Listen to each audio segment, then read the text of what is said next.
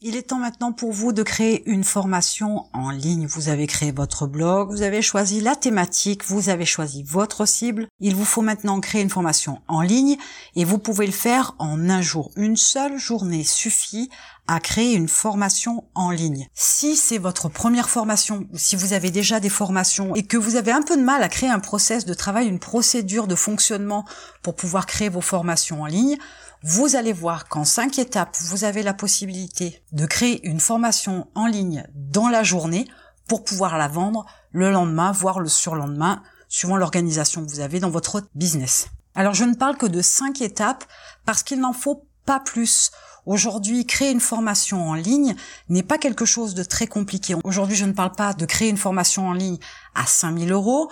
Vous allez pouvoir créer une formation en ligne à 50, 100, 150 euros dans la journée sans que ça vous pose aucun problème en termes d'organisation et en termes de qualité pour votre formation en ligne.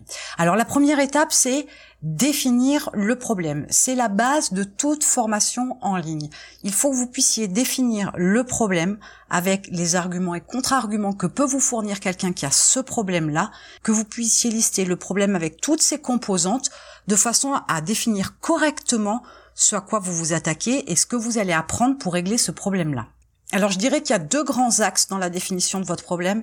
Il y a la partie technique où vous allez éventuellement peut-être montrer quelque chose, montrer l'utilisation d'un outil, montrer une procédure de travail par exemple, et vous avez aussi la partie apprentissage dans laquelle vous allez parler de théorie, dans laquelle vous allez donner des exemples, dans laquelle vous allez apporter des arguments particuliers ou un mode de pensée à adopter pour pouvoir envisager un problème sous un autre angle par exemple. Donc ces deux parties-là sont à bien distinguer dans la mesure où vous allez faire plutôt une vidéo tuto pour montrer l'utilisation d'un logiciel et vous allez faire une vidéo plus simple où vous allez vous montrer ou alors vous allez faire défiler les slides d'un diaporama par exemple où vous allez expliquer des choses mais pas montrer l'utilisation de quelque chose. C'est un petit peu différent.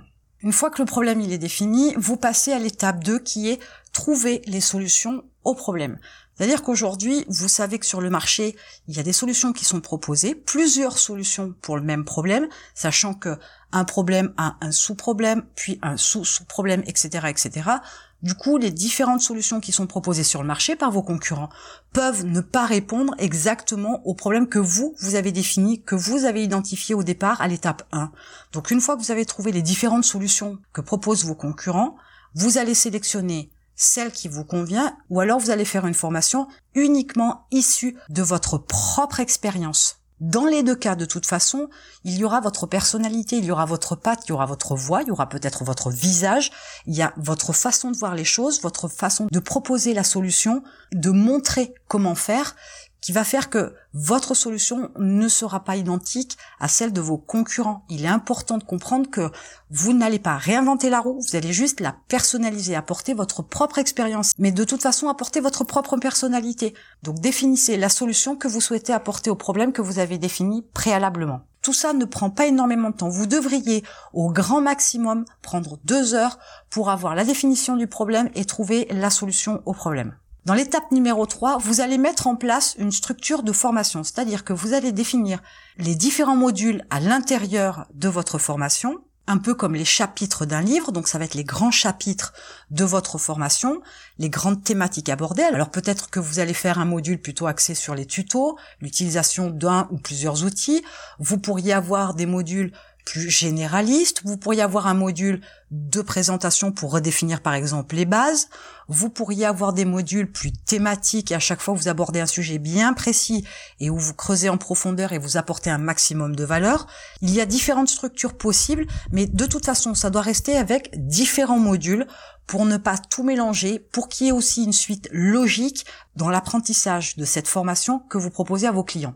Donc restez quand même avec une certaine logique de façon à ce que le client suive aussi votre mode de pensée, votre mode d'approche pour pouvoir intégrer les informations et les mettre en application par la suite. Quand vous avez défini ces modules-là, dans la quatrième étape, vous allez définir le contenu de chaque module en sous-parties. Vous pourriez avoir trois modules, quatre modules, cinq modules, dix modules, et vous pourriez avoir dans chaque module 2, 3, 4, 5, 6 sous-parties de façon à creuser au maximum. Et une fois de plus, ces sous-parties, elles doivent être bien claires, bien nettes et ne pas se chevaucher à proprement parler, creuser à chaque fois un sujet pour aller jusqu'au bout, de façon à ce que le client, quand il rentre dans votre formation, il va voir le titre des modules, il va savoir quels sujets vont être abordés dans les différents modules, puis, il va avoir accès à la liste des sous-parties et c'est ce qui va lui permettre aussi de pouvoir aller directement aller chercher l'information quand il en aura besoin. Il saura où aller cliquer parce que dans tel module, dans telle sous-partie, on aborde le sujet spécifique où il a un doute, où il a des questions, où il n'a pas intégré l'information, où il aimerait revoir la vidéo de la formation. Donc, il faut que ce soit le plus clair possible de façon à ce que votre client puisse se diriger facilement dans votre formation. Alors je vous dirais bien que chaque sous-partie pourrait contenir deux ou trois vidéos ou des documents que vous présentez, etc.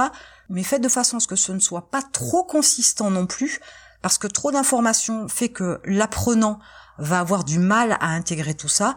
Il vaut mieux que ce soit des étapes en sous-partie de façon à ce que lui puisse avancer étape par étape à chaque fois et pas être gavé d'informations dans une sous-partie alors qu'il a un module déjà suffisamment conséquent. Ça risque d'être très vite indigeste et il risque de ne pas aller jusqu'au bout de la formation et donc au final ça ne lui servira pas à grand chose parce que vous faites quand même une formation pour la vendre, certes, mais surtout pour que le client en face puisse apprendre un maximum de choses et puisse l'intégrer et le mettre en application. Enfin, dans la cinquième étape, notez les informations à indiquer dans chaque sous-partie.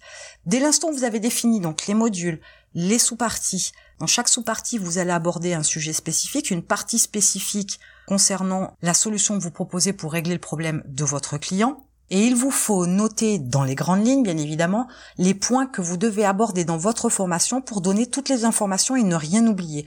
Si par exemple vous proposez la création d'une tiny house et que cela se fait en plusieurs étapes, vous pourriez par exemple faire trois modules différents qui sont euh, les besoins en matériel par exemple, deux le choix des matériaux, trois la construction, c'est un exemple de structure. Vous pourriez, par exemple, dans la construction de la tiny house, vous pourriez avoir l'étape 1, la création de l'ossature, et dans la création de l'ossature, renoter les outils dont ils ont besoin, renoter les matériaux dont ils ont besoin et noter les différentes étapes. Étape 1, le plancher, étape 2, les murs, étape 3, le toit, étape 4, les pièces, etc., etc. Mais notez-le de façon à ne rien oublier, de façon à ce que l'apprenant puisse aborder les sous-parties les unes derrière les autres dans une certaine logique sans qu'il manque d'informations, sans qu'il y ait un trou, sans qu'il oublie quoi que ce soit. Si vous le notez pas dans les informations de chaque sous-partie, vous ne le direz pas ou vous ne le montrerez pas. Dans ce cas-là, il y aura un trou. Et ça ne se fait pas comme ça en 5 secondes.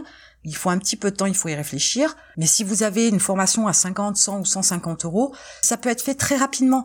Dans une matinée, vous êtes capable de pouvoir passer par ces cinq étapes-là pour avoir la structure et le contenu de votre formation en ligne. Vous avez d'ores et déjà en une matinée créé une formation en ligne. Pourquoi j'ai indiqué créer une formation en ligne en un jour? Parce que l'après-midi, vous allez tout simplement passer à la création des supports de votre formation, à votre formation en elle-même. Parce que vous allez vous filmer, vous allez monter vos vidéos et vous allez organiser vos vidéos de votre formation. Donc dans la journée, vous avez la possibilité de créer une formation en ligne en passant par ces cinq étapes le matin et en filmant vos vidéos l'après-midi. N'oubliez pas, on est sur une formation, une formation de courte durée. On est sur une formation avec des prix entre 50 et 150 euros maxi de façon à ce que vous ayez du temps, que ce soit fait correctement. Vous ne devez pas faire une formation en catastrophe en cinq minutes. Vous devez apporter de la qualité et de la valeur aux formations que vous vendez pour satisfaire votre clientèle de façon à ce que ce soit des clients que vous allez pouvoir fidéliser, à qui vous allez pouvoir vendre davantage. Donc essayez de faire attention à la qualité de vos vidéos, au contenu de vos vidéos pour donner un maximum d'informations et sur de petites formations de façon à pouvoir vendre très vite et éventuellement en grande quantité. C'est ce qui va aussi créer un revenu, un revenu que vous pouvez rapidement encaisser. Alors je vais en profiter pour vous donner un conseil. Ce que vous pouvez faire ou ce que vous devez faire, après c'est une question de choix personnel, d'organisation, c'est vous bloquer une journée complète. Du matin bonheur à la fin de la journée, pas trop tardivement non plus, vous devez vous retrouver dans un endroit où on ne vous dérangera pas, où vous avez tous les outils nécessaires, où vous avez accès à Internet avec les logiciels dont vous avez besoin pour pouvoir vous concentrer sur la création de votre formation. Si vous êtes capable de vous bloquer une journée, vous êtes capable de créer une formation en ligne en une journée. Ce qui veut dire aussi que vous pourriez tout aussi bien créer une petite formation chaque semaine ou une formation un peu plus conséquente tous les 15 jours, de façon à vous créer un catalogue qui soit large, qui soit consistant et qui permette de répondre à beaucoup de problèmes de votre audience. Je vous laisse reprendre les cinq étapes pour pouvoir créer une formation en ligne en une journée et en attendant, je vous retrouve de l'autre côté.